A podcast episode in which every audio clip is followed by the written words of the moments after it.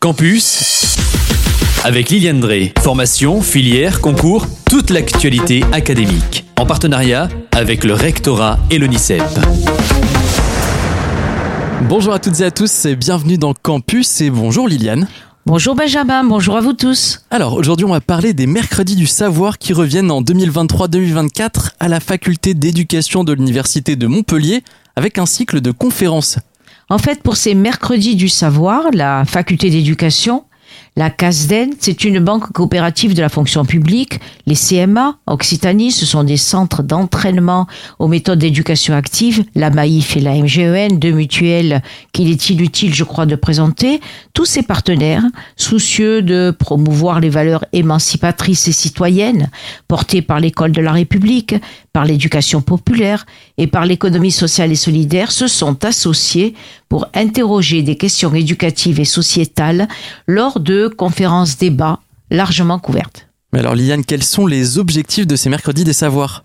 En fait, la faculté d'éducation de l'Université de Montpellier, en charge de la formation des enseignants, et les organismes partenaires de l'école, impliqués depuis toujours dans les questions éducatives, proposent un socle commun de valeurs et partagent leurs réflexions sur ces problématiques grâce à l'intervention de chercheurs et de professionnels légitimes. Ainsi, les thèmes abordés seront en lien avec des enjeux sociétaux actuels, l'école publique, l'innovation, l'expérimentation.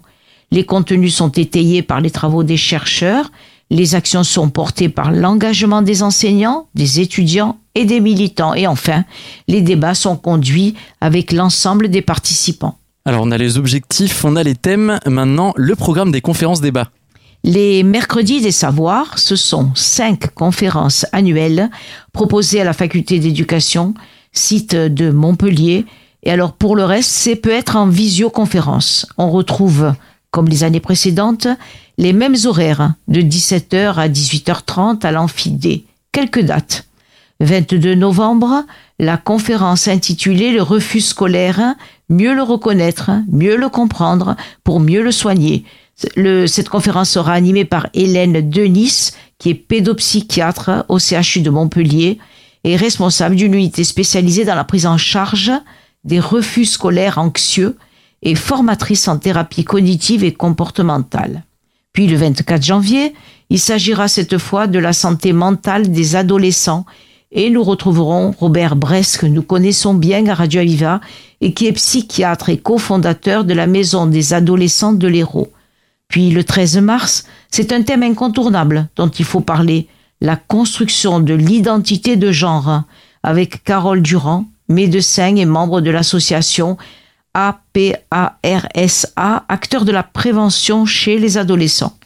La conférence sera introduite par un court métrage documentaire de Johanna Lagarde. Et si on s'en foutait? Alors déjà, l'intitulé donne tout de suite la teneur de ce que l'on va découvrir dans le cadre du partenariat de la faculté d'éducation avec le Festival international du film de l'éducation des CMA. Alors il y aura d'autres conférences puisque je viens de vous parler de trois conférences et qu'il en a cinq annuelles, mais on en reparlera dans un prochain campus. Exactement. Et si vous cherchez plus de renseignements, rendez-vous sur le site de la faculté d'éducation www.fde.umontpellier.fr et pour suivre à distance ces conférences des mercredis du savoir, rendez-vous sur www.umontpellier-fr.zoom.us.